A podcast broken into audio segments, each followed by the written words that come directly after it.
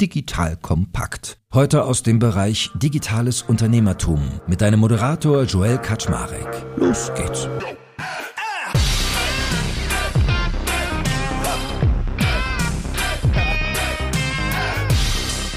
Hallo Leute, mein Name ist Joel Kaczmarek. Ich bin der Geschäftsführer von Digital Kompakt und heute haben wir ein wie immer spannendes Thema. Es geht um Veganismus. Und da gibt es, glaube ich, eine Adresse in Deutschland, die sehr, sehr spannend ist, nämlich Vegans.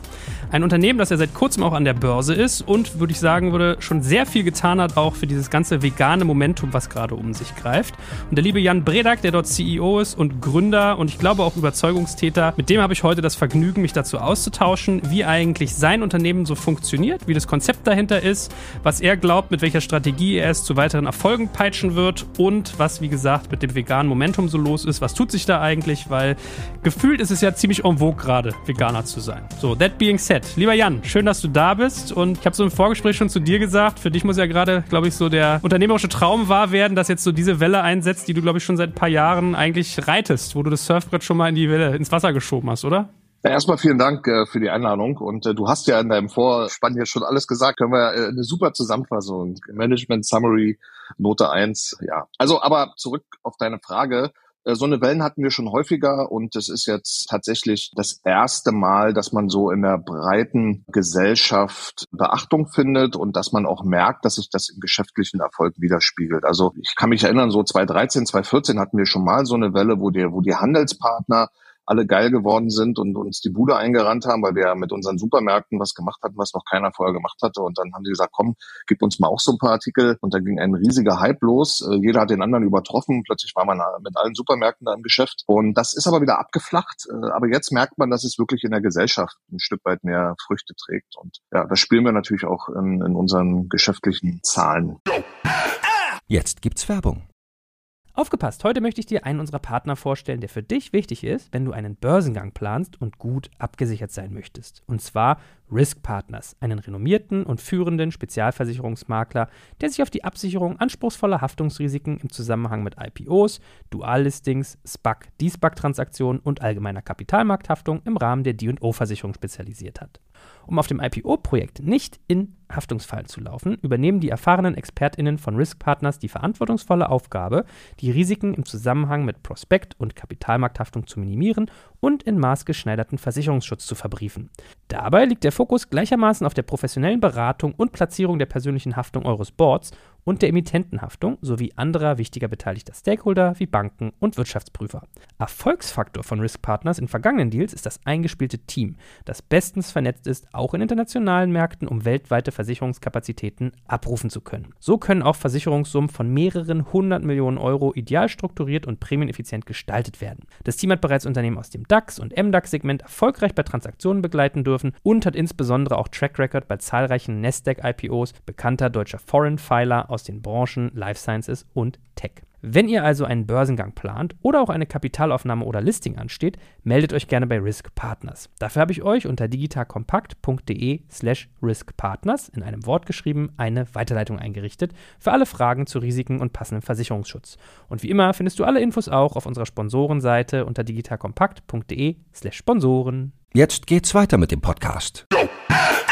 Also ich habe mal versucht, so ein bisschen nach so Number Crunching zu betreiben. Also eine Zahl, die ich gefunden habe, war, dass es wohl 39% äh, Wachstum bei veganen und vegetarischen Produkten gibt und lustigerweise bei Fleischersatzprodukten quasi gleich hohes Wachstum. Aber wenn man mal so unter die Haube guckt, heißt es trotzdem immer noch 375 Millionen Euro Umsatz bei veganem Fleisch, also ist ja dann kein Fleisch oder Fleischersatzstoffen, versus 39 Milliarden bei irgendwie Fleisch nur in Deutschland. Also nur in Deutschland genommen ist Fleisch immer noch hundertmal größer als irgendwie vegane Ersatzprodukte. Also wenn, dann ist die Welle wahrscheinlich noch klein und baut sich erst auf, wa? Ja, so zwei Botschaften dazu. Erstmal, es ist so, gerade in der Öffentlichkeit findet man extrem schwierig Zahlen, um diesen veganen Markt überhaupt zu greifen, weil, und was machen dann die Statistiker und die bekannten einschlägigen Quellen, Nielsen, GfK, die bedienen sich dem Fleischersatz und Milchersatz. Daran machen sie dann die vegane Welle äh, fest. Das ist sehr kurz gesprungen, weil dort, gerade im Milchersatzbereich, will ich noch nicht von der Marktsättigung reden, aber da haben wir zumindestens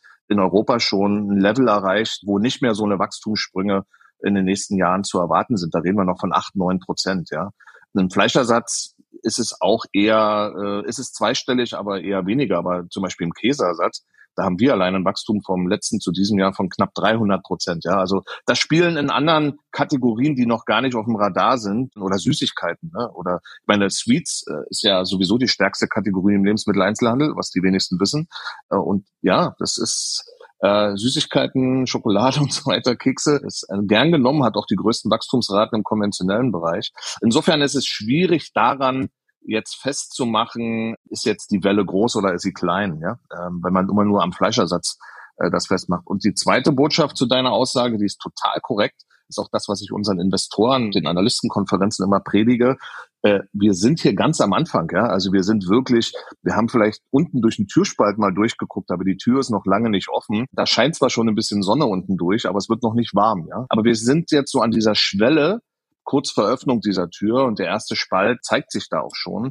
Und das zeigt das riesige Potenzial, was in diesen in dieser Kategorie steckt, die es eigentlich noch gar nicht gibt. Also eine vegane Kategorie gibt's noch gar nicht. So wie glutenfrei oder bio gibt's heute noch nicht. Ja? Insofern ist da wirklich auch gerade für Investoren, es ist sehr, sehr frühphasig und da rüttelt sich gerade der Markt. Es entstehen so die ersten Player, die ersten Marken bilden sich. Also es ist weit weg davon zu reden, dass wir hier schon irgendwie über Marktanteile reden könnten. Ja, also das wäre im 0,00 Bereich. Das macht gar keinen Sinn. Aber erstaunlich ja, dass glutenfrei irgendwie äh, saturierter oder gesettelter sein soll als Markt als vegan. Ich hätte immer gedacht, es sei umgekehrt, weil Gluten ist ja noch mal spitzer irgendwie. Nee, glutenfrei tatsächlich ist ja schon über Jahrzehnte etabliert. Da gibt es natürlich auch Gründe, gesundheitlich, Zöliakie etc. Also, es, also wenn man mal in Europa schaut, Italien zahlt ja sein Menschen, seinen Einwohnern Prämien dafür, dass sie glutenfreie Nahrungsmittel kaufen können, um eben auch sie zu unterstützen, weil gesundheitliche Themen dort im Vordergrund stehen.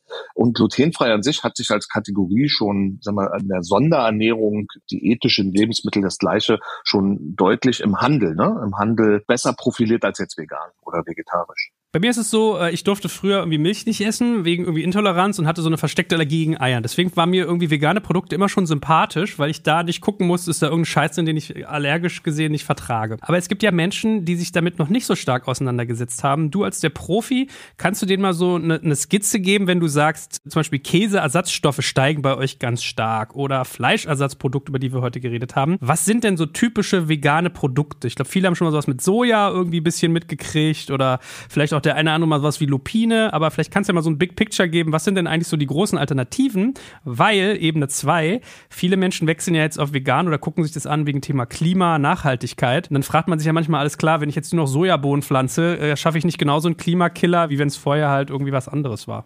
Das ist eine sehr komplexe Frage, die du da stellst. Ähm, ich versuche es mal ein bisschen abzuschichten. Also das erste ist, ich würde vielleicht von deiner, von deiner Frage hinten anfangen. Vegan heißt nicht gleich gut das ist ein großer Trugschluss. Und das müssen sich die Leute immer bewusst machen. Also nur wenn sie jetzt sagen, ich kaufe jetzt was Veganes, heißt es nicht zwangsläufig, dass sie was Gutes tun. Du hast eben schon ein Paradebeispiel gegeben, wenn ich Soja aus Regenwaldgebieten kaufe, ja, oder daraus verarbeitetes Material hier ist. Und mir geht's gar nicht um den Transport, weil der schlägt überhaupt nicht zu Buche. Das ist auch so eine Mehr, dass die Leute denken, wenn was von weit herkommt, ist es schlecht fürs Klima oder so. Das ist, da kann ich vielleicht später noch was zu sagen, äh, weil wir das ja in unserer Wertschöpfungskette auch transparent machen und abbilden. Äh, insofern, wir achten zum Beispiel auf Biodiversität. Da spielt auch Artenvielfalt eine Rolle. Wo kommt was her? Auch soziale Aspekte. Ne? Also was wird beim Anbau in der Wertschöpfungskette vom Anbau bis es im Regal liegt, was wird da kaputt gemacht? Also und man man hat immer einen Abdruck, den man kann niemand. Deshalb gibt es auch klimaneutral. Das gibt's nicht. Das kann man nur kompensieren. Und kompensieren ist für uns kein Geschäftsmodell. Wir leben in der westlichen Welt. Wir haben die Ressourcen, wir haben die Intelligenz, um von vornherein Dinge so zu gestalten, dass man gar nicht erst etwas entstehen lässt, um es nachher zu kompensieren. Ja? Und das geht meistens auch zu Lasten Dritter. Äh, wieder zurück zu deiner ersten Teil der Frage. Du wirst es nicht glauben, die Einstiegsdroge in den Veganismus sind Schokoriegel und Kekse. Das ist, das korrespondiert so ein bisschen mit dem, was ich eingangs gesagt habe. Es wird oft alles an dem Thema Fleischersatz festgemacht, weil das ist irgendwie so das naheliegendste, für Vegetarier, die sagen, ich will kein Fleisch mehr essen. Aber die Einstiegsdroge, wo auch die niedrigste Hemmschwelle ist, ist ein Schokoriegel oder jetzt ein, ein Keks, ja, weil ob der jetzt vegan ist oder nicht, das interessiert die meisten vielleicht gar nicht. Es muss am Ende schmecken. Und wenn dann sich herausstellt, da gibt es noch ein paar positive Aspekte hinten dran, sind schon mal so ein paar Vorteile abgebaut, die einen dann näher ranführen an die anderen Produktkategorien. Und das ist ja genau unsere Strategie. Wir sind ja der einzige Vollsortiment-Anbieter von veganen Produkten. Also sonst gibt's in Fleisch gibt's einen, in Milch gibt's welche und was weiß ich. Und wir bieten halt über alle Kategorien. weil wir eben die Leute über verschiedene Kategorien auch über verschiedene Touchpoints abholen können. Ja, wenn dort mal ein positives Erlebnis war, das gilt natürlich auch für negative Erlebnisse, dann hat das eine gewisse Abstrahlwirkung auch auf andere Kategorien. Und damit hast du in unserem Fall schaukelt sich da so ein, ja, so ein Markenerlebnis, so eine Brand Awareness, die da entsteht. Und deshalb sind wir auch die bekannteste Marke äh, in dem Bereich, weil wir eben auch das ist jetzt ein bisschen unfair, eben nicht nur eine Milch haben oder nicht nur äh, einen Fleischersatz, sondern eben über viele Kategorien Menschen begegnen können, abholen können und sie von unseren Produkten, von der Qualität und vor allen Dingen vom Geschmack auch überzeugen können. Also ich weiß, das ist jetzt nicht die Antwort, die du erwartet hast, aber äh, äh, Fleischersatz ist tatsächlich ein bisschen höherschwellig.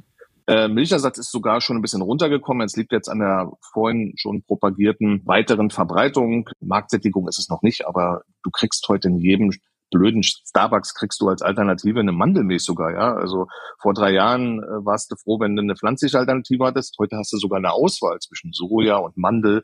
Also da ist richtig was passiert. Und die Entwicklung ist auch rasant schnell. Insofern will ich auch ein bisschen niedrigschwelliger, aber richtig unten Einstieg hast du bei Keksen, Schokolade, Schokoriegel, Sportlerriegel, ne, so Proteingeschichten. Äh, da ja, da sind wir gut unterwegs. So eine Scheiße. Ich stelle gerade fest, ich bin genau in deinem Bucket. Ich habe auch mit Vego-Schokolade angefangen. So eine Kacke. Siehst du? Siehst du? Ja, hast du einen Punkt, ja. Aber sag mal, das muss ich dich ja mal einmal fragen. Ich habe vor kurzem auch, ich glaube, sechs Wochen ungefähr auf vegan umgestellt und habe dann so einen LinkedIn-Post gemacht, dass mir das alles ein bisschen peinlich ist, aus drei Gründen. Erstens, weil es gerade so ekelhaft en vogue ist, also man fühlt sich wie so ein Mitläufer. Zweitens, weil irgendwie es so missionarisch geprägt ist, ja. Also viele, also wir haben ja so richtig so was Übergriffiges, so diese Militanz des Veganers. Ne? Es gibt auch mal diesen Witz, woran erkennst du einen Veganer? Er erzählt es dir nach zehn Sekunden und so. Und der dritte Grund ist mir entfallen. Aber was hast du für dich für eine Einstellung entwickelt, wenn du mit Menschen über dieses Thema redest? Das heißt, wie bringst du ihnen die Vorteile dieser Ernährung nahe? Oder machst du es gar nicht, weil du sagst, es ist nicht meine Aufgabe, Leute zu missionieren, wenn sie fragen, beantworte ich, ohne dass man rüberkommt wie irgendwie so einer dieser Prediger, die dann halt immer auch so aggro gleich werden? Ach, du sprichst mir aus der Seele und äh, ich mache das Geschäft ja jetzt seit elf Jahren, ja, ganz gedacht habe ich mir vor zwölf Jahren und wenn man meine Vorgeschichte kennt, weiß man, dass ich 35 Jahre selber Fleisch gefressen habe, wie ein Blöder. Ja, ich habe Triathlon gemacht, ich habe mir wirklich das, ich habe teilweise Fleisch roh gegessen, das pure Eiweiß reingehauen. Und ich kann doch nicht, wenn ich 35, 36 Jahre selber etwas getan habe, nur weil ich plötzlich zu einer Erkenntnis gekommen bin, dass das doof ist, ja. Und die Erkenntnis hatte ich bei mir motiviert durch eine, durch eine Frau, die halt Vegetarierin war. Dann war halt meine Frau, dann bin ich auch Vegetarier geworden. Kann ich doch nicht über Nacht sagen, ihr seid alle doof, weil ihr Fleisch esst. Ja? Und deshalb habe ich dazu ein sehr gesundes Verhältnis, würde ich sagen. Und das prägt auch unsere ganze Firma, unsere Kultur und auch unser, unseren Umgang mit dem Thema Veganismus, weil wir sind alles, aber nicht missionarisch, sondern wir kommen immer über das Angebot. Wir sagen, hier ist eine Alternative, probier mal, koste mal. Und deshalb ist Geschmack auch so wichtig. Es ist Textur, Geruch, Aussehen. Es ist alles so wichtig. Und ich glaube, wir haben es geschafft, dieses Vegan-Sein in den letzten zehn Jahren so aus dieser Schmuddelecke, ich nenne es jetzt mal bewusst Schmuddelecke, aus dieser radikalen Ecke. Und ich, als ich vegan geworden bin, war es tatsächlich so, dass viele der damals auch Pflanzenfresser sich einfach nur damit den Protest gegenüber der, ihrer Gesellschaft zum Ausdruck bringen wollten. Sie wollten anders sein. Und durch dieses Anderssein haben sie rebelliert ne, gegen den Staat, gegen die Gesellschaft. Und ich habe immer mir gedacht, wenn ich doch gegen was bin, kann ich doch niemals in die Mitte von dieser Gesellschaft reinkommen. Das funktioniert ja nicht. Ich, ich, ich grenze mich ja selber aus. Und ich bin da sehr pragmatisch rangegangen und eher auch mit meinem Bewusstsein der ersten 35 Lebensjahre. Und so ist äh, unsere Marke ge gebildet worden, was mir sehr viel Hass auch und sehr viel Kritik und teilweise auch Radikalismus also radikale Übergriffe äh, eingebracht hat aus der veganen Szene, weil wir es eben von Anfang an so gehandhabt haben, dass es für alle da. Ja, ich habe auch mein Buch geschrieben, Vegan für alle, und deshalb sind wir da weit weg weg von dem, was du gerade geschildert hast. Aber ich kenne genau, wie du es jetzt auch geschildert hast, diese dieses Empfinden ist nach wie vor in den Köpfen drin, ja. Es ist, es ist da, weil es, es gibt gar nicht mehr so viele von den Menschen, die du gerade schilderst, äh, weil es mittlerweile eher schon weiter diffundiert ist in die Gesellschaft, in alle gesellschaftlichen Schichten. Aber es ist halt noch, es ist in den Köpfen noch drin. Jeder kennt mal einen, der einen kennt, der mal einen kennengelernt hat, der solche Erfahrungen hatte. Und das, äh, dieses Bild äh, ist geprägt. Aber ich kann dir sagen, ich kann dir wirklich aus Erfahrung sagen, Ein paar kleine Spinner da gibt's noch, aber das in der großen Masse hat sich das überlebt. Also brauchst dich nicht schlecht fühlen. Äh, ganz frei von der Leber. Du kannst, du kannst damit offen umgehen. Du wirst dafür nicht irgendwie in die Ecke gestellt und ausgeschimpft oder isoliert. Also alles gut. Ja, ich weiß, es hat ja krasses Momentum. Also ich glaube auch die Kollegen hier von der Rügenwalder Mühle lustigerweise, also die Firma, die man mit Wurst und Frühstückstisch per se irgendwie in Verbindung bracht, hat ja sehr viel gemacht jetzt auch in dem Bereich. Da kommen wir später noch zu. Ich habe auch mal nämlich angefangen, äh, Stimmen zu sammeln. Wer sozusagen also in meinem Netzwerk zu dem Thema auch was beizusteuern hat. Und vielleicht mal so bei dem Thema, und ich glaube, es passt hier, nämlich dieses vegane Momentum, habe ich mal den lieben Floris Flassmann. Floris Flass macht so einen, macht einen Catering-Dienst, den ersten nachhaltigen grünen Catering-Dienst in Deutschland, Floris Catering. Und äh, der hat mir das hier beigesteuert. Lieber Jan Bredak, hier kommt die Frage aus dem Kreise in diesem Fall von Floris Flassmann, CEO von Floris Catering, dem Urgestein der Nachhaltigkeit. Wir bemerken bei uns eine deutlich steigende Anfrage und Nachfrage im Bereich vegane Küche, vegetarische Küche. Das aber natürlich immer im Bereich, ja, vornehmlich der gesamtheitlichen Nachhaltigkeit. Ich wollte dich einfach mal fragen, lieber Jan, wie sieht es um deine Kundschaft aus? Wie vegan sind deine Kunden wirklich? Trifft man in, deinen, in einem deiner drei Ladengeschäfte auch Kunden an, die mit äh, Pelz, äh, Ledertasche und Co. Einzug halten? Oder sind sie konsequent vegan und haben eben auch den gesamten Veganismus sozusagen im Kopf und im Herzen? Ist es ein bestimmter Ernährungstyp oder der genussorientierte Kaufentscheidung trifft? Oder ist es der Kunde, der ein verstärktes Gesundheitsbewusstsein äh, hat und ihn auszeichnet? Äh, über eine Antwort freue ich mich sehr. Also erstmal mm, muss man ein bisschen unterscheiden. Die Kundschaft in unseren Läden, die im Übrigen ja kaum noch zu unserem geschäftlichen Erfolg oder Misserfolg beitragen, die sind, ich will es jetzt gar nicht so runterreden, aber die sind für uns Labor, die sind für uns Marketing, äh, Sie sind aber so haben einen sehr kleinen Anteil an unseren äh, wirtschaftlichen Parametern. Deshalb würde ich sagen, die Kundschaft bei uns, wir messen es ja auch in den Läden, die ist etwa zu 35 Prozent tatsächlich komplett vegan. Das sieht bei unserer Kundschaft im Einzelhandel komplett anders aus. Da reden wir über den Durchschnitt, den wir so auch ja, in der Gesellschaft sehen. Das sind so zwei, drei Prozent tatsächlich voll vegan. Ansonsten ist unsere Hauptzielgruppe tatsächlich flexitarisch und flexitarisch sind nicht die, die aus Versehen mal Gemüse essen, äh, weil es halt an dem Tag nichts anderes gab, sondern die bewusst zwei, dreimal die Woche, die Definition gibt's ja so, äh, entscheiden, gewisse sonst tierische Produkte gegen pflanzliche zu ersetzen. Und davon gibt's in Deutschland mittlerweile knapp 30 Prozent über alle Altersgruppen. Und bei den Millennials, also bei der nachwachsenden Bevölkerung, so bis 24, 25, sind es äh, sogar 60 Prozent. Das ist unsere Zielgruppe und da stechen wir rein in dieses Feld und die, äh, da setzen auch alle Marketingaktivitäten, Produktentwicklungsaktivitäten setzen genau da an. Also wir machen uns nochmal auf den Punkt zu bringen, wir machen unsere Produkte nicht für Veganer äh, obwohl ich selber einer bin, aber ich bin einer der wenigen bei uns in der Firma, die wirklich noch voll vegan sind. Ansonsten ist es bei uns sehr professionalisiert und sehr nach Zahlen, Daten, Fakten basiert werden bei uns Entscheidungen getroffen. Ah, was interessant. Guck, da habe ich schon was gelernt. Ich habe immer gedacht, so, du hast das, das, Zentrum Veganer und fischt links und rechts ab, aber okay, ist gar nicht so. Macht ja eigentlich auch Sinn, wenn ich drüber nachdenke. Sonst wird es uns nicht mehr geben. Sonst wird es uns nicht mehr geben.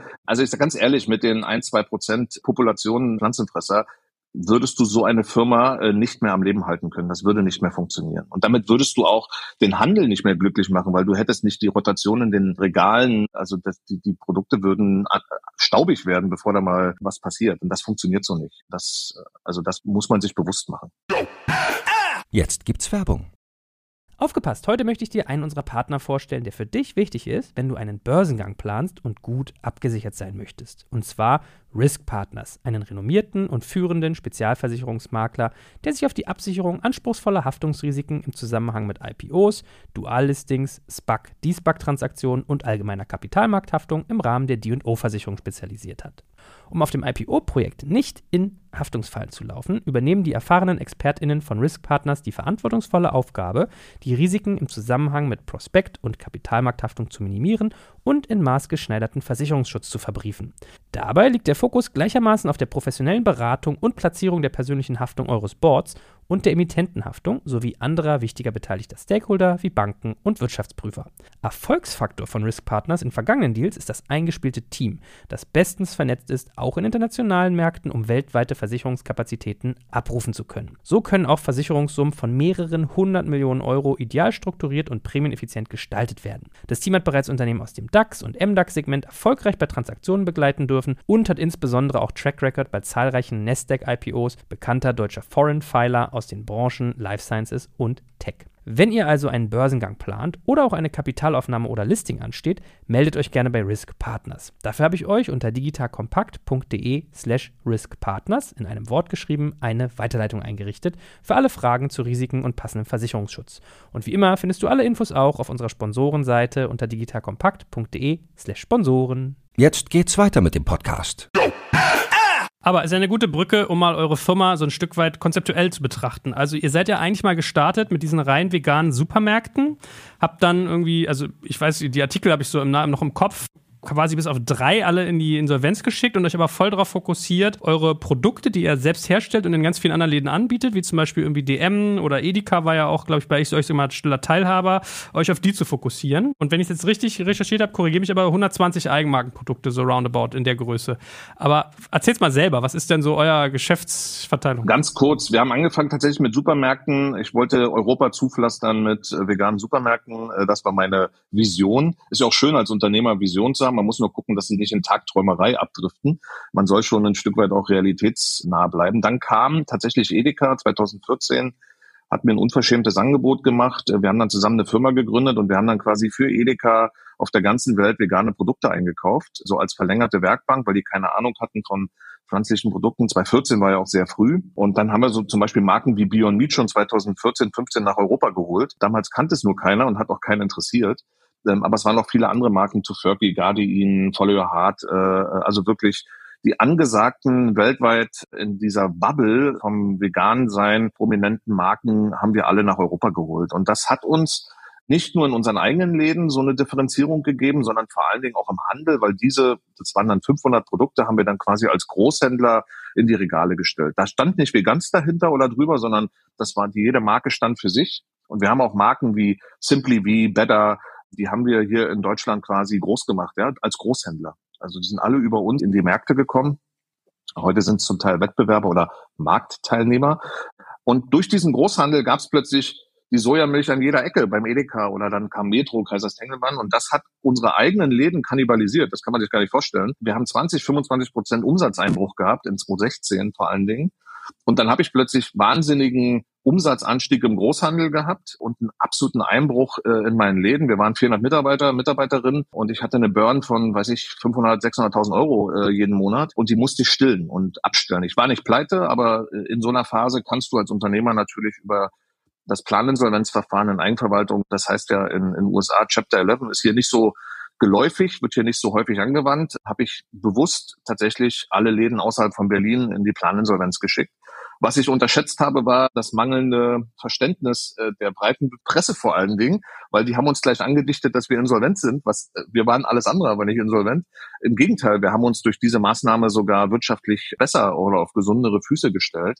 Und dann waren wir Großhändler, aber aus diesem Großhandels Gebaren ist dann die Idee entstanden, eine eigene Marke draufzusetzen, weil Großhandel langfristig ist nicht sehr nachhaltig. Du bist irgendwie mittendrin in so einer Wertschöpfungskette und kannst auch schnell rausgeschnitten werden, wenn das mal schnackelt, ja, zwischen Händler und Produzent. Und so haben wir uns entschieden, dann 2016, 17 unsere ersten eigenen Produkte auf den Markt gebracht und haben jetzt seitdem, jetzt zum letzten Teil deiner Frage, über 400 Produkte entwickelt. Also wir entwickeln die Produkte, haben sie im Großteil immer produzieren lassen über Drittproduzenten und mittlerweile einige Kategorien produzieren wir auch selber, aber haben nach wie vor auch unsere Lohnproduzenten an Bord. Und in diesem Setup haben wir so ein Vollsortiment gestrickt, so aktuell 120 Produkte und das bleibt auch dabei, weil wir hatten auch schon mal immer aktuell 200, 240 Produkte. Das kriegst du am Markt aber nicht mehr gehandelt. Das kriegst du nicht gehandelt. Der Handel ist damit überfordert, weil du musst ja, wenn du die Produkte entwickelt hast, das sind Kosten entstanden. So eine Entwicklung kostet pro Produkt 30, 40.000 Euro. Ja, von der Idee bis es mal, bis es ein Produkt und dann muss das schnell in Handel und wenn du dann so viele Produkte in deinem Portfolio hast, kriegst du die im Handel nicht mehr platziert. Und dann haben wir uns besonnen zurückgeschrumpft und sind jetzt so bei 100, 120 Produkten und mit denen kommen wir in unseren 28 Ländern mit den circa aktuell 22.000 äh, Point of Sales auch ganz gut klar. Interessanter Punkt. Lass uns mal über eure Marke reden. Also ist ja vielleicht was Subjektives auch. Ich habe euch irgendwie immer als sehr positiv aufgeladen empfunden und mit hoher Wahrnehmung. Ich hatte andere Kollegen, die sich auch sehr viel so mit Börse beschäftigen, die meinten, hm, ich halte die Marke für schwach. Irgendwie sowas wie Beyond Meat oder Oatly. Das sind so die in der breiten Bevölkerung bekannten, sehr viel so First Mover Advantage. Ich habe so das Gefühl, äh, so ein Veganes macht quasi diese Entwicklung, fördert es mit, aber es profitiert nicht selbst davon. Und dann habe ich wieder andere, die gesagt haben, nein, vegane Community mag das Portfolio total hoher Trust, hohe Bekanntheit. Wie ordnest du das denn ein? Also ich meine, du bist jetzt klar biased, weil das so eine Börsenstory und so, aber wie seid ihr verortet in deiner Wahrnehmung? Naja, wir können das auch mit Zahlen belegen. Also was Markenbekanntheit angeht, sind wir deutlich vor Oatly, deutlich. Und Beyond Meat spielt in Deutschland gar keine Rolle. Wir spielen tatsächlich in der Liga, und jetzt muss man mal reden, Katjes und, und Rügenwalder. Also wenn du ungestützte Markenumfragen machst, ungestützt, und die sollen einfach vegane Marken nennen, kommt tatsächlich Katjes und Rügenwalder vor uns, was bezeichnend ist, weil Rügenwalder sehr wenig vegane Produkte hat und Katjes gar keine. Aber das lass mal dahingestellt. Die haben halt über ihr Marketing vegetarisch, vegan, diese Differenzierung machen die wenigsten bei solchen ungestützten Umfragen. Und wir messen das übrigens permanent. Jede Woche kriegen wir Auswertungen, wie ist unsere Markenbekanntheit. Und das haben wir auch durch den Börsengang gesehen, dass wir einen richtigen Schwupps nach oben gemacht haben. Ja, also allein, dass, äh, sag mal, wir in anderen Fachpressen auseinandergenommen wurden, über uns geredet wurde, hat so eine Markenbekanntheit Push gebracht.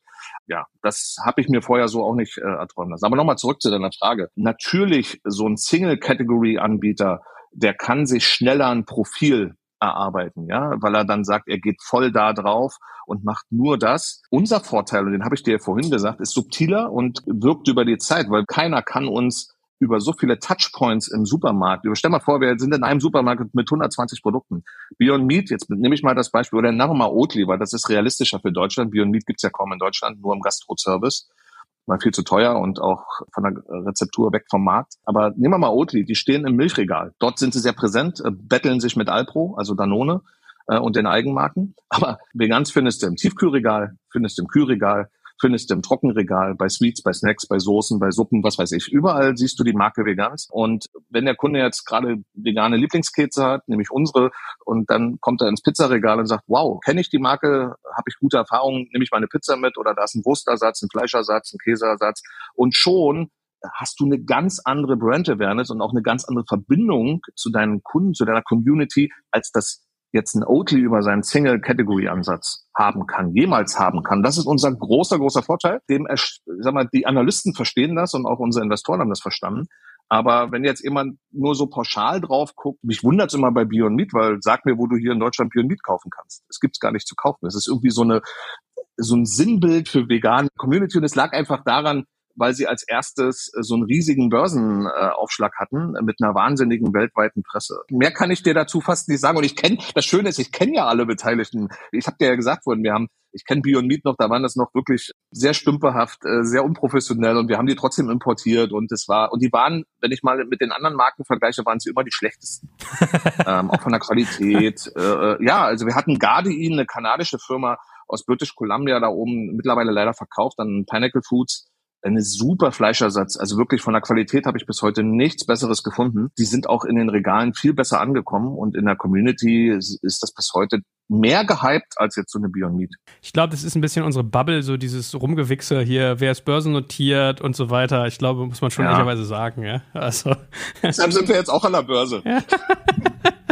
damit du auch in der Bubble hier sozusagen mal Gehör findest. Alles klar. Ja, nee, das ist, äh, das, ich sag mal so, tatsächlich, ich habe ja schon angedeutet, das Thema Börse hat uns einen richtigen Schubs nach vorne gegeben. Und vorher waren wir die Champions in der Kategorie. Wenn es eine vegane Kategorie gibt, sind wir die Champions. Und da kann jetzt auch ein Einzelner nicht ranreichen aus den eben gesagten Gründen. Ja, die einzigen, die mir noch so einfallen würden, wären vielleicht Koro. Die sind jetzt nicht vegan, aber die haben auch so ein bisschen breites Portfolio wie ihr. Aber ansonsten hast du recht wahrscheinlich, ja? Ja, die Koro-Jungs haben eine super, super Entwicklung. Also sehr online, klar, die machen ja alles D2C, haben das super aufgebaut. Wir hatten vor ein paar Jahren mal einen Talk, äh, wollten uns miteinander beteiligen. Aber das war, ich habe damals nicht dran geglaubt, weil ich eher in diesem B2B-Geschäft unterwegs bin und Handel, also off, also stationär, das ist meine Domäne.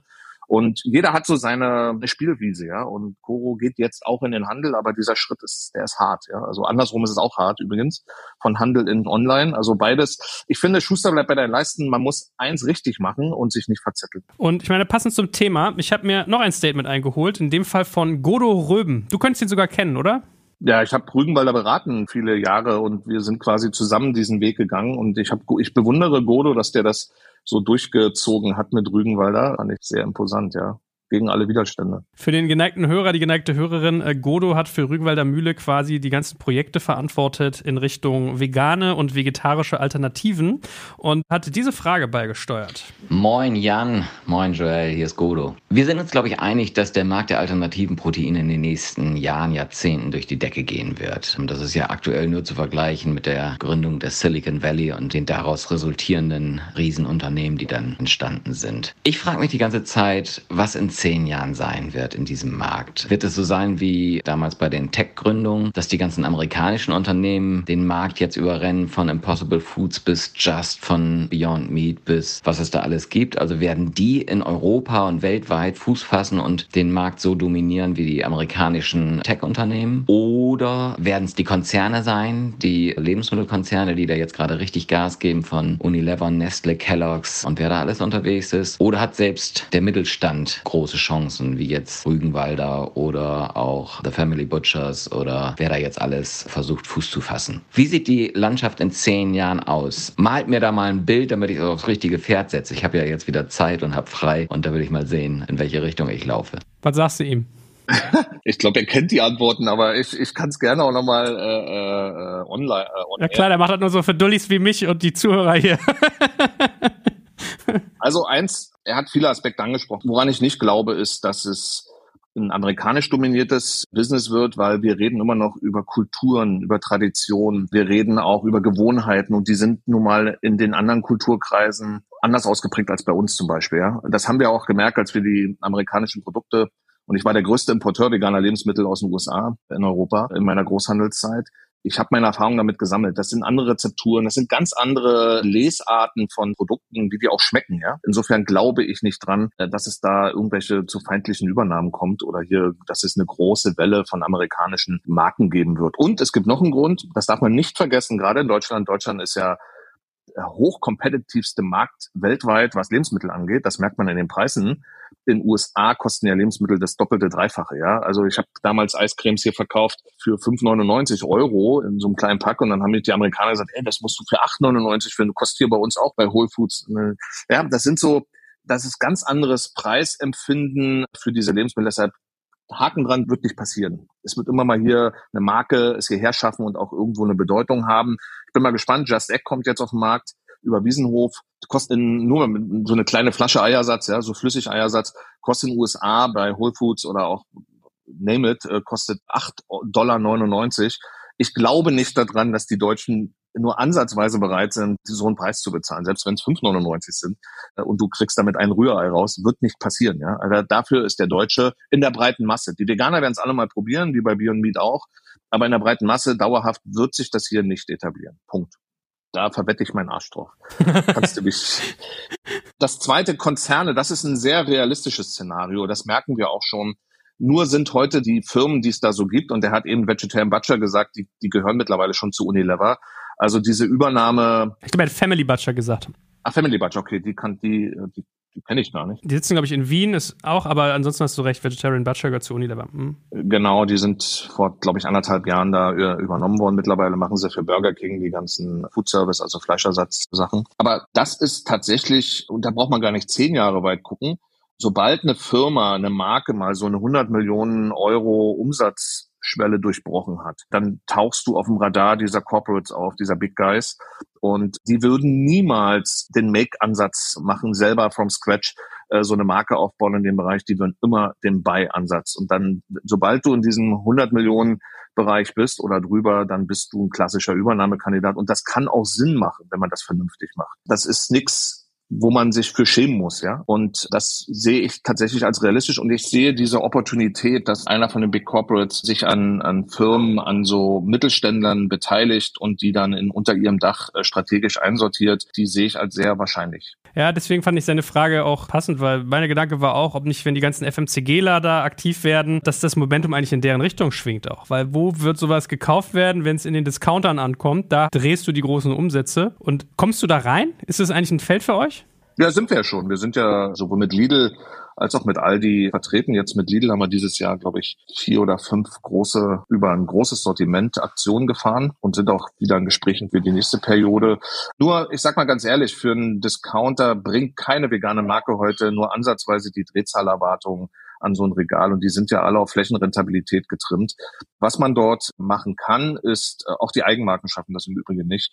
Was man dort machen kann, ist aktionsseitig immer mal wieder auf das Thema Profile geben und von Mal zu Mal äh, das hochpushen. Also für eine Dauerlistung, das äh, funktioniert äh, nur in ganz, ganz seltenen Fällen. Rügenwalder hat es geschafft bei Lidl, ja, die sind dort mit zwei Produkten, glaube ich, im Fleisch, also im Wurstaufschnitt bei Lidl zum Beispiel äh, drin. Das liegt aber im Wesentlichen auch daran, weil sie auch die Eigenmarke im Fleischbereich für Lidl machen und so weiter. Also ich will jetzt nicht alle Geheimnisse ausplaudern, das können die selber erzählen. Es ist aber so vom Grundsatz eher heute noch so kleine Lichtblicke, ja. Also so dauerhaft beim Discounter, das wird noch ein paar Jahre dauern, bis wir, bis wir diese Performance an Tag legen können. Jetzt gibt's Werbung. Aufgepasst, heute möchte ich dir einen unserer Partner vorstellen, der für dich wichtig ist, wenn du einen Börsengang planst und gut abgesichert sein möchtest. Und zwar Risk Partners, einen renommierten und führenden Spezialversicherungsmakler, der sich auf die Absicherung anspruchsvoller Haftungsrisiken im Zusammenhang mit IPOs, Duallistings, SPAC, D-SPAC-Transaktionen und allgemeiner Kapitalmarkthaftung im Rahmen der D&O-Versicherung spezialisiert hat. Um auf dem IPO-Projekt nicht in Haftungsfallen zu laufen, übernehmen die erfahrenen ExpertInnen von Risk Partners die verantwortungsvolle Aufgabe, die Risiken im Zusammenhang mit Prospekt- und Kapitalmarkthaftung zu minimieren und in maßgeschneiderten Versicherungsschutz zu verbriefen. Dabei liegt der Fokus gleichermaßen auf der professionellen Beratung und Platzierung der persönlichen Haftung eures Boards und der Emittentenhaftung sowie anderer wichtiger beteiligter Stakeholder wie Banken und Wirtschaftsprüfer.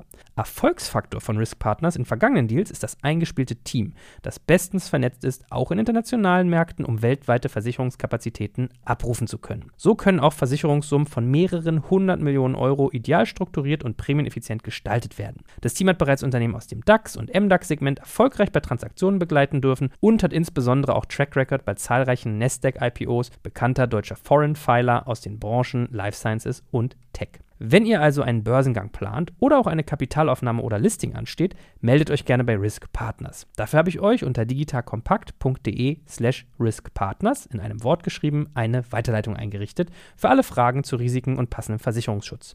Und wie immer findest du alle Infos auch auf unserer Sponsorenseite unter digitalkompakt.de slash Sponsoren. Jetzt geht's weiter mit dem Podcast. Aber passt ganz gut. Äh, anderes Thema, weil du es gerade auch meintest, diese teuren Regalmeter, die man immer befüttern muss. Und du hast ja erzählt, 30.000 bis 40.000 Euro Produktentwicklungskosten pro Produkt, die du dann wieder reinholen musst. Äh, das Thema Rohmarge finde ich noch ein ganz spannendes. Und da habe ich mal den lieben äh, Pip Klöckner, mit dem habe ich mich ausgetauscht sowieso, und der hat mir eine Frage beigesteuert. Der beschäftigt sich ja sehr viel auch in seinem Doppelgänger-Podcast, also mit genau solchen Dingen wie Beyond Meat oder mit euch. Und der hat das gefragt. Hallo Herr Breda, hallo Joel. Hier ist Philipp Klöckner vom Doppelgänger Podcast. Wir beobachten insbesondere die Entwicklung von Beyond Meat im Podcast relativ nah und immer wieder fällt auf, dass Beyond Meat trotz der extrem starken Marke nur auf eine Rohmarge um die 30 Prozent kommt und es dementsprechend schwer hat, profitables Wachstum zu erreichen. Ganz ähnlich scheint es ja bei Vegans auszusehen. Da würde mich interessieren, ob und wie man es schaffen kann, auf die starken Margen von großen Lebensmittelkonzernen wie Unilever oder Nestlé zu kommen, die ja zwischen 40 und 50 Prozent liegen, während diese Lebensmittelkonzerne gleichzeitig auch die größten Konkurrenten sind äh, und mit sehr etablierten Vertriebsstrukturen arbeiten. Das würde mich mal interessieren. Vielen Dank und weiterhin viel Erfolg. Ja, total nett. Also erstmal kann man sagen, mit 30 Prozent Marge bist du immer, wirst du es nie schaffen, profitabel zu sein. Ja, das kriegst du einfach mit den äh, Strukturen nicht hin. Warum? Also wir sind jetzt, glaube ich, bei, bei 32, 33, aber stark mit dem Trend nach oben. Und das kriegst du nur, wenn du Wertschöpfungs Ketten, also Eigenproduktion machst. Anders ist es fast unmöglich. Und das ist übrigens Beyond Meat nicht. Beyond Meat äh, lässt alles Lohn produzieren, auch in Holland jetzt. Sie haben eine große Pressemitteilung, haben jetzt in Holland ein Werk, aber das gehört ihnen nicht. Das ist auch Lohnproduktion. Und deshalb haben die auch nur die Margen, die sie haben. Trotzdem haben sie ein extrem höheres Preisgefüge, was auch immer welcher Tatsache geschuldet ist. Das müssen Sie selber beantworten. Das möchte ich nicht. Aber für uns kann ich sagen, wir sind ja in so einer Zwickmühle. Wir müssen auf der einen Seite vom UVP, also von der unverbindlichen Preisempfehlung am Regal, darfst du nicht so exorbitant teurer sein als ein konventionelles Produkt. Ich rede noch nicht mal vom anderen veganen Produkt, sondern wir vergleichen uns immer mit dem besten, quasi mit dem Platzhirschen im konventionellen Bereich. Das ist unser Maßstab. Und da darfst du preislich nicht meilenweit wegliegen, sonst liegst du im Regal wie Blei. Weil nochmal, unsere Zielgruppe sind ja nicht die Pflanzenfresser, die Veganer, Vegetarier, sondern die Flexitarier und die, die haben nun mal dieses Preisreferenzierung im Kopf und deshalb äh, darfst du da nicht 50 Prozent drüber liegen. Dann bist du weg vom Markt. Und das ist auf der einen Seite der Schere. Auf der anderen Seite der Schere, du hast natürlich noch nicht die durchgestylten, durchrationalisierten, industrialisierten Prozesse im pflanzlichen Bereich. Auch die Lieferketten sind noch nicht da. Du verwendest Dinge, die zum Beispiel unseren Käsealternativen verwende, Cashewkerne. Wo braucht man heute in der Industrie Cashewkerne? Das ist ja totaler, das ist alles noch sehr, sehr elitär und sehr spitz. Ja? Und wir sind gerade dabei, das zu skalieren und auf breitere Füße zu stellen und uns an Kooperativen zu beteiligen und wirklich den Anbau auch. Und dann, dann, wenn du das, wenn du diese Wertschöpfung in einer Hand hältst, dann schaffst du es auch, entsprechend die Rohmargen zu erhöhen. Und natürlich kommt vieles auch durch Skaleneffekte über den Umsatz. Da brauchen wir auch nicht drüber reden, ja. Also wenn du dann eine Vertriebsmannschaft hast, die halt auch in mehreren Kategorien unterwegs sein kann, ja, also dann kannst du vieles, vieles positiv gestalten. In der jetzigen Phase wir kommen tatsächlich sogar von unter 30 Prozent. Wir haben uns jetzt schon massiv gesteigert, sind aber jetzt in der Phase wiederum vor der Herausforderung, um mal aus dem Nähkästchen zu plaudern, dass die Rohstoffpreise teilweise 40, 60, 70 Prozent Weizen äh, teurer werden. Wir machen Pizza, wir machen Kekse, wir machen und die musst du jetzt im Handel wieder platzieren, ja. Und der Handel, der schluckt die ja nicht. Wir können es aber auch nicht schlucken. Das heißt, die Produkte werden teurer. Und jetzt reden wir wieder über Inflation. Das ist genau das, was jeden Monat jede, äh, jetzt rausgemessen wird, ja, dass die Inflation steigt. Aber es liegt im Wesentlichen tatsächlich an der Rohstoffverteuerung. Wie ist denn insgesamt so der Faktor? Ich meine, wir reden jetzt immer Beyond Meat, A, B, C hin und her, super toll und so weiter. Du sagst, hey, come on, lass mal irgendwie auf dem Boden bleiben. Und ich meine, wenn man mal so den Wert anguckt, also Beyond Meat an der Börse ja durchaus am Schwächeln und Oatly teilweise noch stärker. Also erst 30 Prozent Rückgang, dann irgendwie fast halbiert mal eine Zeit lang. Was, was das liegt doch auf der Hand. Na, erzähl. Das liegt doch auf der Hand. Sorry, dass ich da unterbreche, weil das ist mein Lieblingsthema, gerade durch unseren jetzigen Börsengang. Wir wurden gefragt, warum wir so, so niedrigschwellig da reingehen. Genau aus diesem Grund. Wenn ich mit einer 13- oder 16-fachen äh, Umsatzmultiple äh, einen Börsengang machen, IPO, dann ist ja die Erwartung von denen, die da einsteigen, ja, äh, in die Zukunft gerichtet, die ist ja exorbitant. Und wenn du da nur ansatzweise den Anschein erwächst, dass du das nicht erfüllen kannst, dann rauschst du natürlich auf dem Boden deiner richtigen Bewertung zurück. Da sind die auch noch nicht angekommen. Weil guck mal, die machen 400 Millionen Umsatz und äh, 40 Millionen Verlust, ja. Also das ist ja, und da, so sind wir nicht angetreten und wir haben uns ganz klar dem profitablen Wachstum verschrieben. Wir kaufen keine Regalflächen, sowas machen wir alles nicht, ja. Sondern wir sagen, nein, wir wollen in absehbarer Zeit profitables Wachstum zeigen. Und das schaffen wir auch. Auf dem Weg sind wir.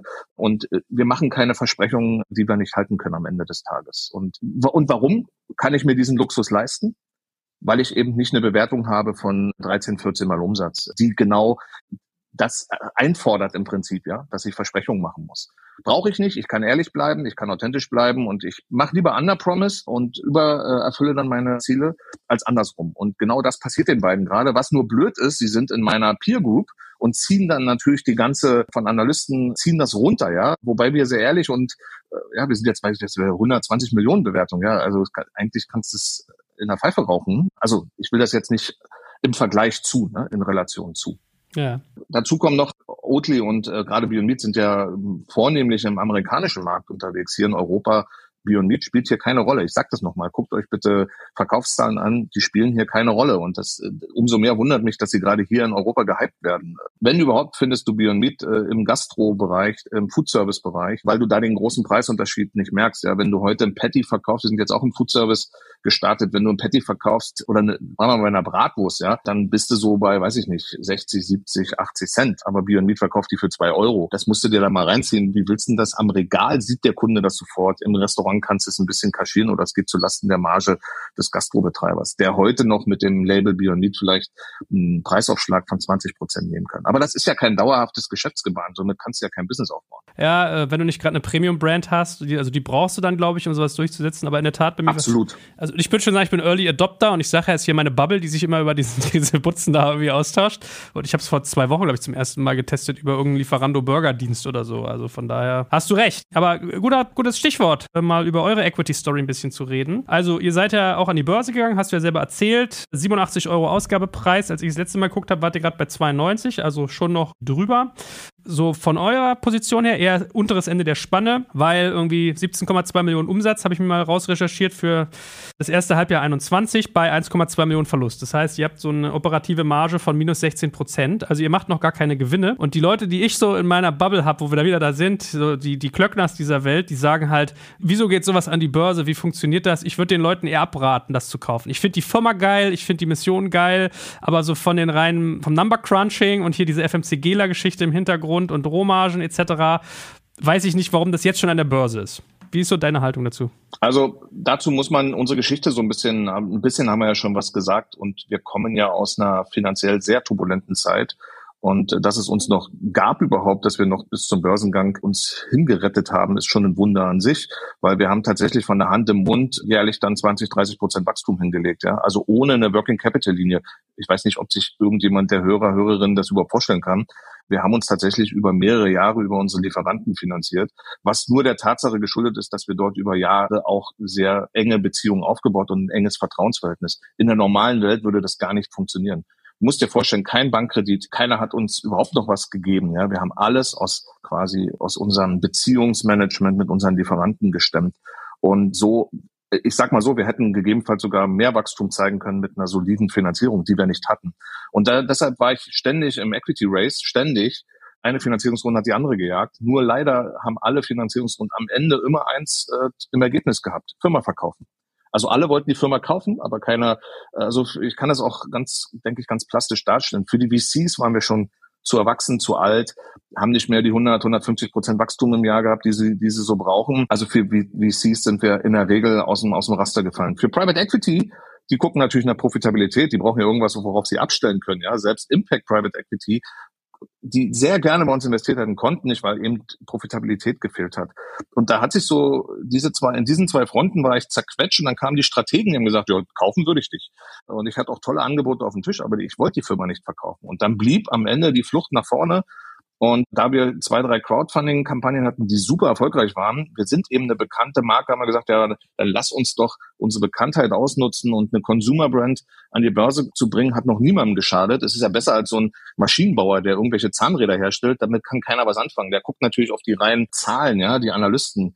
Bewertung und äh, aber mit so einer Consumer Brand, da kannst du gerade im Retail-Bereich schon mal was reißen. Und mit den Erfahrungen aus den Crowdfundings haben wir gesagt, komm, dann Flucht nach vorne, dann äh, beteiligen wir eben die breite Masse an unserer Unternehmung, was am Ende natürlich ein bisschen Augenwischerei war, weil es 90 Prozent institutionelle waren. Aber die wiederum die Fonds, und bei uns haben sie wirklich sehr namhafte Fonds beteiligt, trotzdem wir noch sehr klein und frühphasig sind, dazu hatte ich dir eingangs was gesagt, warum das noch so ist oder dass es im Moment so ist, da ist so viel Potenzial äh, und mit einer soliden Finanzierung, jetzt mit einer großen, wir bauen ja gerade die größte Produktionsstätte hier in Europa, da kannst du was reißen und dann kannst du auch, ich sag mal, in der Wertschöpfung, was deine Rohmargen angeht, also es ist eine tatsächlich Henne-Ei und wir haben jetzt das Ei gelegt, ja, und jetzt schlüpfen irgendwann die Küken und irgendwann wird eine Henne draus und dann die legt neue Eier. So würde ich mal sagen. Und die ersten zehn Jahre von Vegans waren eher so Henne-Ei, Henne-Ei, immer was, äh, Ei kaputt gegangen, ja, und dann versucht ein neues. Es ist, war sehr viel experimentieren. Ich will das gar nicht so äh, negativ darstellen, weil es hat uns natürlich extrem gestählt. Und ich würde mal behaupten, keiner, keiner in unserem Bereich pflanzlicher Produkte hat so viel Erfahrung mit Produkten und auch das Netzwerk weltweit wir kennen alle Produzenten, wir haben gute Beziehungen überall hin, äh, wir wissen genau, wer was wann wie macht. Das hat keiner. Und das ist schon alleine für sich betrachtet ein Asset. Und deshalb kam für uns die Börsenstory jetzt oder der Börsengang äh, genau zum richtigen Zeitpunkt. Wir sind jetzt so im Reifegrad der Unternehmung, wo wir auch wirklich skalierbare Geschäftsmodelle zeigen können nach außen. Ja, ich meine, ich war auch baff, dass ihr irgendwie so als äh, kleine Geldgeber irgendwie über 600, glaube ich, hattet oder so, ne? Also mehr. so eine, Mehr, mehr, mehr, mehr. Und auch unsere Anleihe, guck ich dir mal vor, wir haben, wir sind EK negativ, ja, negatives Eigenkapital und begebene Anleihe, was nochmal die Net Debt Position weiter aufbohrt und die Bilanz noch weiter in Schieflage bringt. Dann kannst du sehen, wie verzweifelt also ich würde das jetzt für mich in Anspruch nehmen, ich gekämpft habe, um diese Firma am Leben zu halten die letzten Jahre. Und das ist tatsächlich Ausdruck der eben beschriebenen Gründe, warum es mit einem, e äh, Equity Race nie so richtig funktioniert hat. Wir haben mal hier ein paar kleine Tickets gemacht, aber das war, das hat uns über den Winter geholfen und dann war es schon wieder vorbei. Ja. Und insofern, das gehört zur Wahrheit dazu. Und jeder, der sich mit unserer Firma, und das haben ja die Analysten gemacht, eingehender beschäftigt, der sieht dann auch unter dem Kohlestaub das Durchfunkeln des Diamanten. Und ja, ich kann nur sagen, wir fangen jetzt gerade erst an. Unsere Reise geht jetzt erst los, obwohl wir schon zehn Jahre am Markt sind. Ja, ich finde das ja ganz sympathisch, wie du erzählst. Sonst werden so eine Equity-Stories immer erzählt, als wenn du hier irgendwie wie, wie Sterntaler nur das Kleid in die Luft halten musst und die Goldtaler regeln vom Himmel. Und bei dir ist das eher so, ah, hier kommt erstmal die Kohle runter und dann müssen wir mal gemeinsam den Diamanten rausputzen, ja. Aber was war der Grund, dass du nicht irgendwie diese unmoralischen Angebote von irgendwelchen Großen angenommen hast? Glaubwürdigkeit, Eigenständigkeit, was war's? Zu früh. Na, es ist zu früh. Ich meine, ich hätte, äh, um der Wahrheit die Ehre zu geben, ich hätte ausgesorgt. Also wenn es für mich, aber für mein Ziel ist nicht ausgesorgt zu haben. Das ist nicht meine Motivation, diese Firma hier gegründet und auch jetzt am Leben über die vielen Jahre mit sehr viel Schweiß und sehr viel Angst auch in vielen Phasen am Leben gehalten zu haben. Ähm, das war nie meine Motivation. Und insofern waren das wirklich unmoralische Angebote teilweise, aber meine Aktionäre oder damals Gesellschafter, die waren auch alle, die hatten dann die Dollarzeichen in den Augen.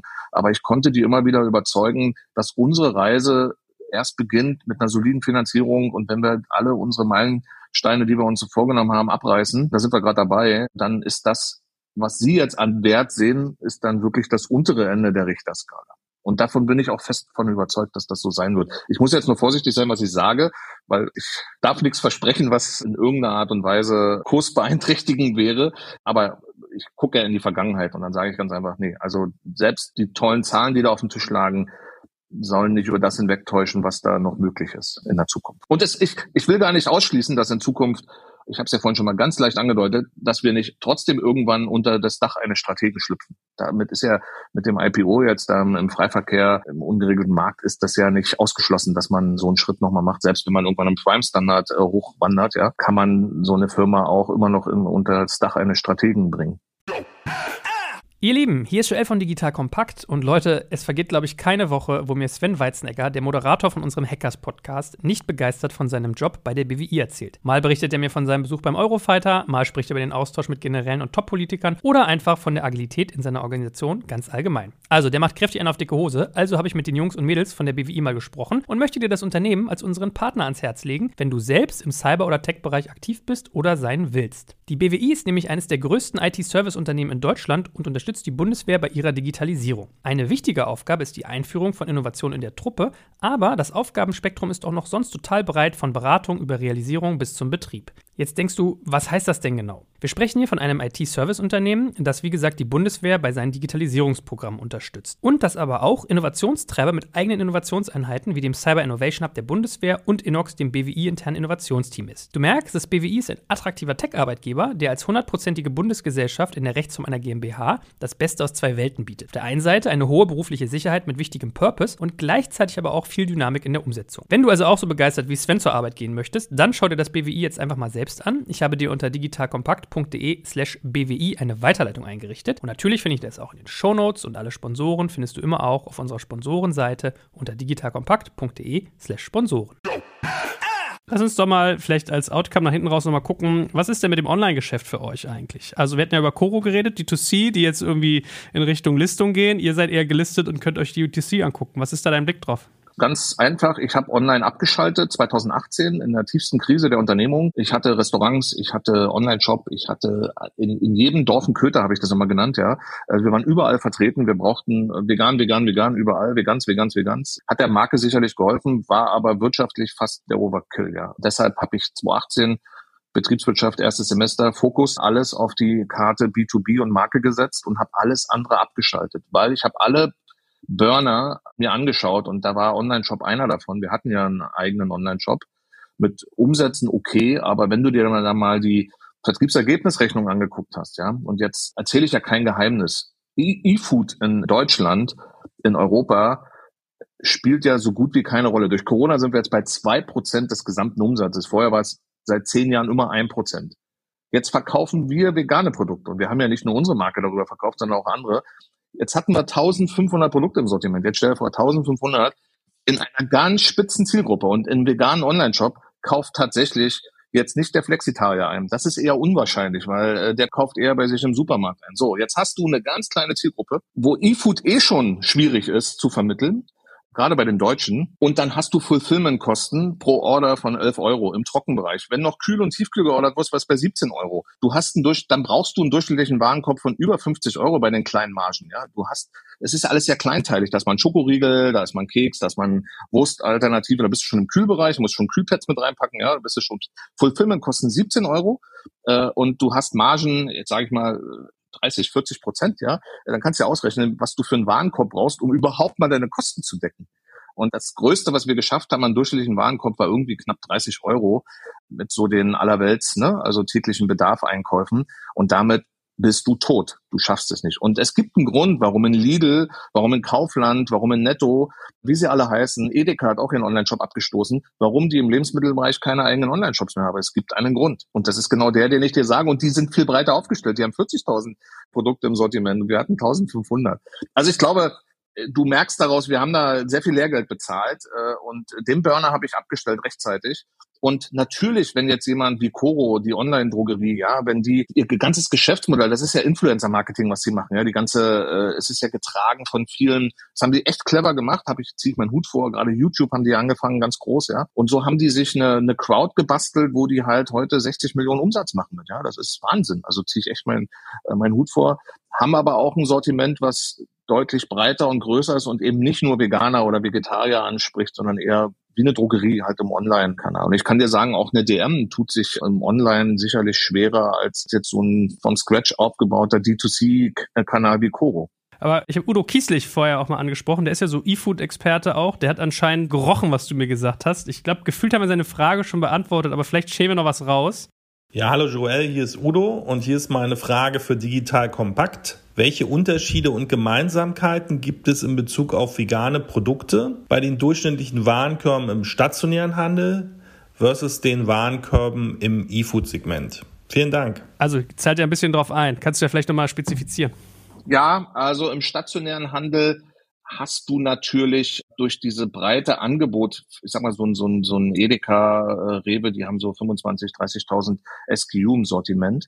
Und da spielt wieder eine Rolle, wenn du in jeder Kategorie visibel bist und dort auftauchst, ja, dann wann, und du hast eine gute Brand Awareness aufgebaut, dann wanderst du auch schon mal mit in den Korb, ja. Und in Summe, der Warenkorb an sich wird höher sein im stationären Handel als im E-Food-Bereich. Wenn du, und jetzt kommt der kleine feine Unterschied, im E-Food-Bereich funktionieren Dinge wie, ich nenne es jetzt mal so ein Spezial-Food, ja, Special Food, wo dann eine Dose schon 60 Euro kostet dann hast du natürlich den Warenkorb schon gesprengt. Ich will mal sagen, ein durchschnittlicher Warenkorb heute im Einzelhandel liegt bei 17 Euro, da bist du schon richtig gut. Ich rede hier über Discounter, ja. Ich darf dir jetzt nicht sagen, welcher. 17 Euro. Sobald wir mit im Korb liegen, haben wir den Warenkorb verdoppelt. Was Wahnsinn ist. Warum ist das so? Weil Käufer, die unsere Produkte kaufen, die kaufen eh höherwertig ein. Die kaufen Bioprodukte ein, weißt du, und dann kannst du so einen Warenkorb pushen. Aber jetzt stell dir vor, einen Warenkorb durchschnittlich 17 Euro. Wie willst du das im IFU darstellen? Das funktioniert doch gar nicht. Und ich rede ja nicht über ein veganes Special irgendwie, sondern das ist eine etablierte Warenhauskette. Lieber Jan, es hat mir viel Spaß gemacht. Eine persönliche Frage muss ich dir noch zum Schluss stellen. Wir haben jetzt gar nicht über dich so viel als Mensch geredet, was aber, glaube ich, nicht minder spannend wäre.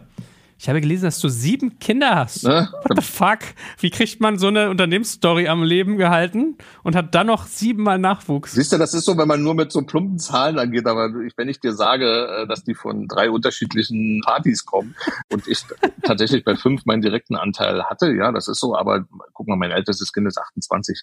Da reden wir nicht mehr über hohen Betreuungsaufwand. Ja, meine kleinsten sind jetzt zehn und zwölf leben aber bei ihrer Mutter und sind am Wochenende bei mir. Also und äh, bei uns im Haushalt leben zwei ältere Erwachsene, ja, die jetzt 24 und 21 sind. Also insofern immer schön die Küche im Dorf lassen. Da ist, äh, das hört sich nach außen immer, äh, kann man gut. Äh, ja, ich stand mal ich stand mal mit einem, äh, will ich den Namen jetzt nicht sagen, renommierten Lebensmittel von der DLG, Deutsche Gesellschaft für Ernährung, DGE, äh, auf der Bühne und da, wir sollten uns so betteln, Veganer gegen konventionell und der hat gesagt, ja, von vegan wird man impotent und da habe ich den, den den rausgehauen und habe gesagt, ich habe sieben Kinder jetzt. Und dann war, hatte ich die Lacher im Publikum auf meiner Seite. Dann war die Podiumsdiskussion natürlich deutlich für mich gelaufen. Nur alleine wegen dieser einen Aussage. Und in so einem Kontext bringe ich das mal immer gerne. Aber ansonsten ist das bei Licht betrachtet, glaube ich, wird schnell deutlich.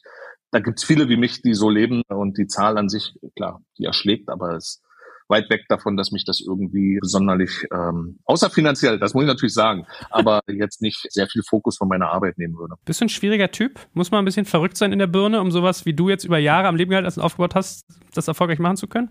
Ich glaube, ich bin gar nicht schwierig. Im Gegenteil, ich bin sehr authentisch und ich hoffe, das merkst du auch in dem Podcast. Und, ja, ich mag äh, dich gern, aber man weiß ja nicht. Ist mein, nee, das ist mein, ich bin sehr authentisch, man weiß bei mir, woran man ist. Aber man muss, das sage ich auch jedem, ich habe berate auch viele Gründer, Gründerinnen, übrigens kostenlos in der Regel. Man muss die Balance finden zwischen Naivität und die gehört dazu. Wenn ich nicht so naiv gewesen wäre, würde ich heute noch bei Daimler irgendwo als Direktor, Frühstücksdirektor rumschlummern, ja, dann wird man auch gutes Geld verdienen und wird sicherlich auch am Leben nichts vermissen. Aber mit dieser Naivität, wie ich an das Thema rangegangen bin, aus dieser intrinsischen Motivation, Begeisterung für Veganismus, für diese Lebensmittel, einfach ne, getrieben oder angefixt durch damals meine zweite Frau, habe ich viele Dinge einfach nicht gesehen und Gott sei Dank habe ich sie nicht gesehen, sonst hätte ich ganz realistisch, ich hätte diese Reise nie gestartet. Und das erlebst du bei vielen Gründerstories. Sie wussten nicht, was sie tun. Und es gibt noch einen anderen Spruch, Jugend forscht, ja, einfach mal ausprobieren und so. Und du siehst ja, wie unsere Reise sich auch ja, gestartet irgendwie mit Supermärkten, dann eine völlige Kehrtwendung zu Großhandel, ja, ganz anderes Geschäftsmodell, jetzt Eigenmarke, Produktion.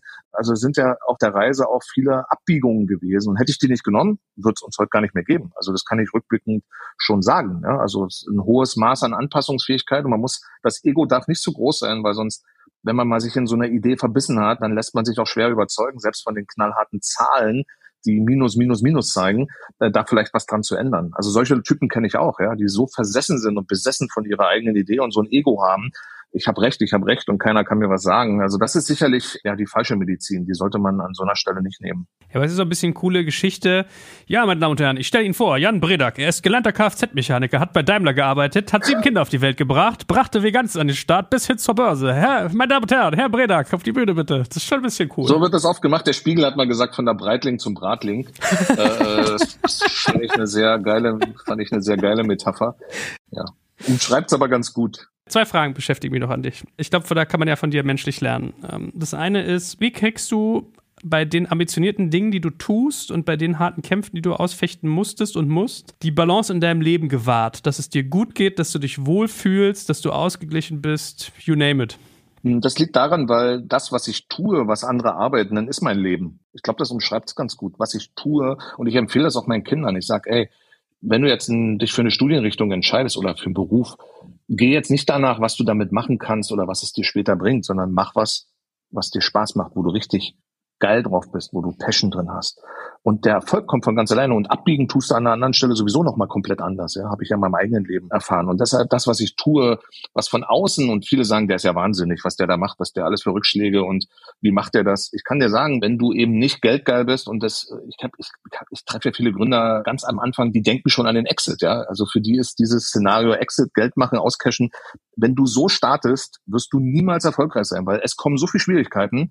Da trägt diese Motivation alleine nicht mehr. Du musst diese intrinsische Motivation haben und das, was du tust, muss so tief in dir verankert sein, diese Vision, die du hast. Und ich habe vorhin schon mal gesagt, die Vision darf nicht zu sehr in Träumerei abdriften. Also der Götz Werner war ja mal mein Pate durch den Deutschen Gründerpreis 2014, den wir gewonnen haben. Habe ich Götz Werner quasi als Paten gewonnen, den DM-Gründer. Und der hat mir genau das vermittelt. Er hat gesagt, Predak, du musst träumen als Unternehmer. Das heißt, du musst der Visionär sein, du musst vordenken, du musst die Grenzen verschieben, aber du darfst dich nicht zu weit von der Realität entfernen, weil sonst verlierst du dich in der Träumerei und äh, bist dann schnell an der Wand, ja. Äh, oder das merkst du dann sehr deutlich. Und das fand ich eine sehr gute Metapher und äh, ich glaube, die beantwortet deine Frage sehr gut, ja. Also diese intrinsische Motivation, diese Vision zu haben, aber trotzdem schon auch mit den realen Fakten, gerade jetzt mit den wirtschaftlichen Fakten konfrontiert zu sein jeden Tag. Und das, was ich tue, ich könnte das 24 Stunden machen, es ist jetzt nicht so, oh, ich muss jetzt auf Arbeit oder das gibt's gar nicht in meinem Wortschatz, ja. Und das ist total geil und ich wünsche das wirklich jedem. Ich weiß aber, dass es nur den wenigsten vergönnt ist, so zu arbeiten. So zu leben. Ich weiß, was du meinst. Man sieht es ja auch mal in seiner Familie. Ich, da hat man so richtiges Söldnertum. Ich gehe arbeiten und ich gehe in Rente. Ich sage mal, ich weiß gar nicht, ob ich in Rente gehen will. Ich finde ehrlich gesagt ein bisschen irre, dass ich für den Spaß, den ich aber auch noch bezahlt werde. Das ist ja fast unlauter, ja? So, von daher weiß ich, was du meinst. Und ich glaube mit der Naivität auch, weil wenn man manchmal alles wüsste und man guckt ja dann auch nicht mehr so neutral drauf, wenn du vorher die Antworten schon kennst. Also ich glaube, sowas wie Gorillas, auf diesen Wahnsinn wäre nie jemand gekommen, wenn er sozusagen da klassisch drauf geguckt hätte.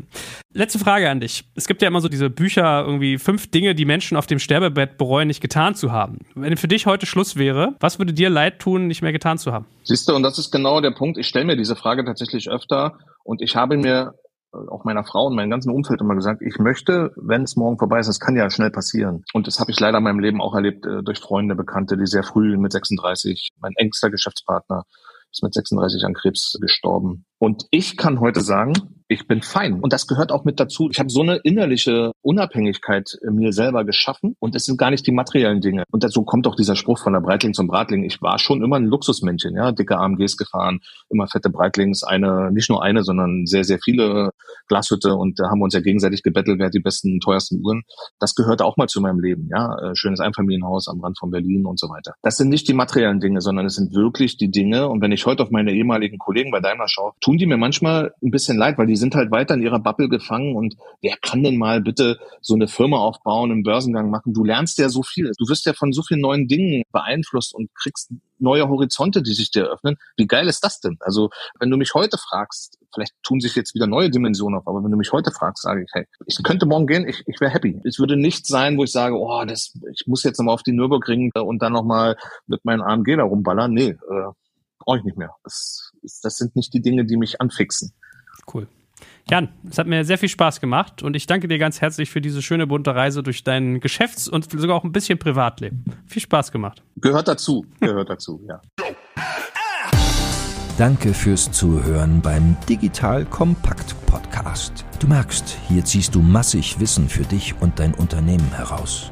Wenn du mit uns noch erfolgreicher werden möchtest, abonniere uns auf den gängigen Podcast-Plattformen. Und hey, je größer wir werden, desto mehr Menschen können wir helfen. Also erzähl doch auch deinen Kolleginnen und Kollegen von uns. Bis zum nächsten Mal.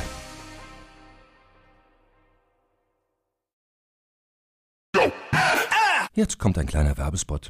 Aufgepasst! Heute gibt's Werbung in eigener Sache. Wir wollen dich nämlich besser kennenlernen, weil viele hören Woche für Woche unseren Podcast und dabei wissen wir gar nicht immer, wer genau diese Leute sind. Und natürlich wollen wir ja aber wissen, wer du bist, um unseren Inhalt auch an deinen Interessen ausrichten zu können. Und um das zu ändern, habe ich eine Umfrage vorbereitet. Dort kannst du uns erzählen, wer du bist und wofür du dich interessierst. Und was du davon hast, naja, ich meine, je besser wir dich kennen, desto besser können wir unseren Podcast an deine Bedürfnisse anpassen. Und dann spreche ich auch keine Werbung mehr für Penispuppen und Online-Casinos ein, wo dich womöglich ganz andere Dinge interessieren. Nein, kleiner Spaß und trotzdem, du tauschst fünf bis zehn Minuten deiner Zeit gegen viele Stunden noch bessere Unterhaltung und Tiefenwissen in der Digitalwirtschaft. Klingt für mich nach einer Win-Win-Situation und geh doch also daher mal auf die Seite digitalkompakt.de slash Umfrage. Fülle diese nach bestem Wissen und Gewissen aus und freue dich in Zukunft auf noch besseren Content auf Digital Kompakt. Ende der Werbung.